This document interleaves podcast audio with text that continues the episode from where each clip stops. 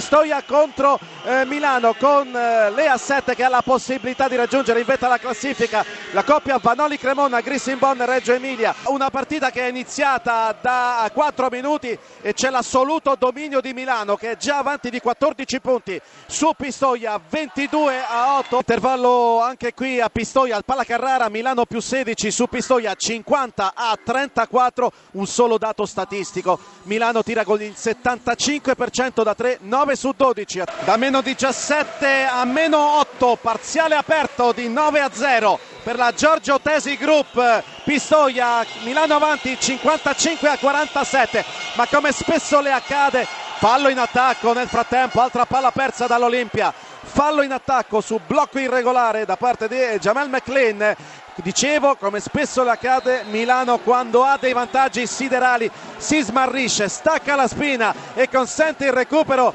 degli avversari Oleg Schiss è un leone in questo terzo quarto. Beh qui sta succedendo qualcosa di incredibile perché Pistoia è a meno uno e ha sbagliato il pallone del sorpasso con la tripla di Mastellari.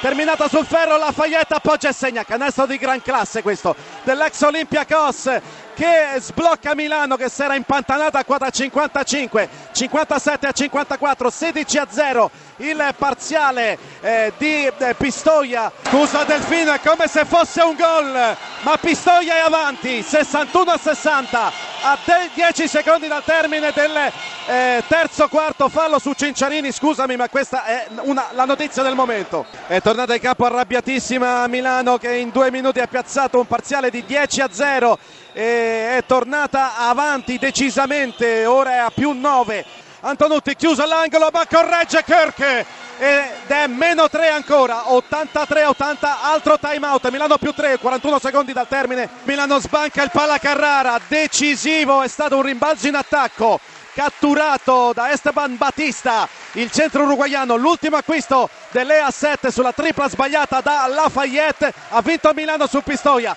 85-80 ma questa partita la formazione di Jasmine Repes l'ha dovuta vincere non si sa quante volte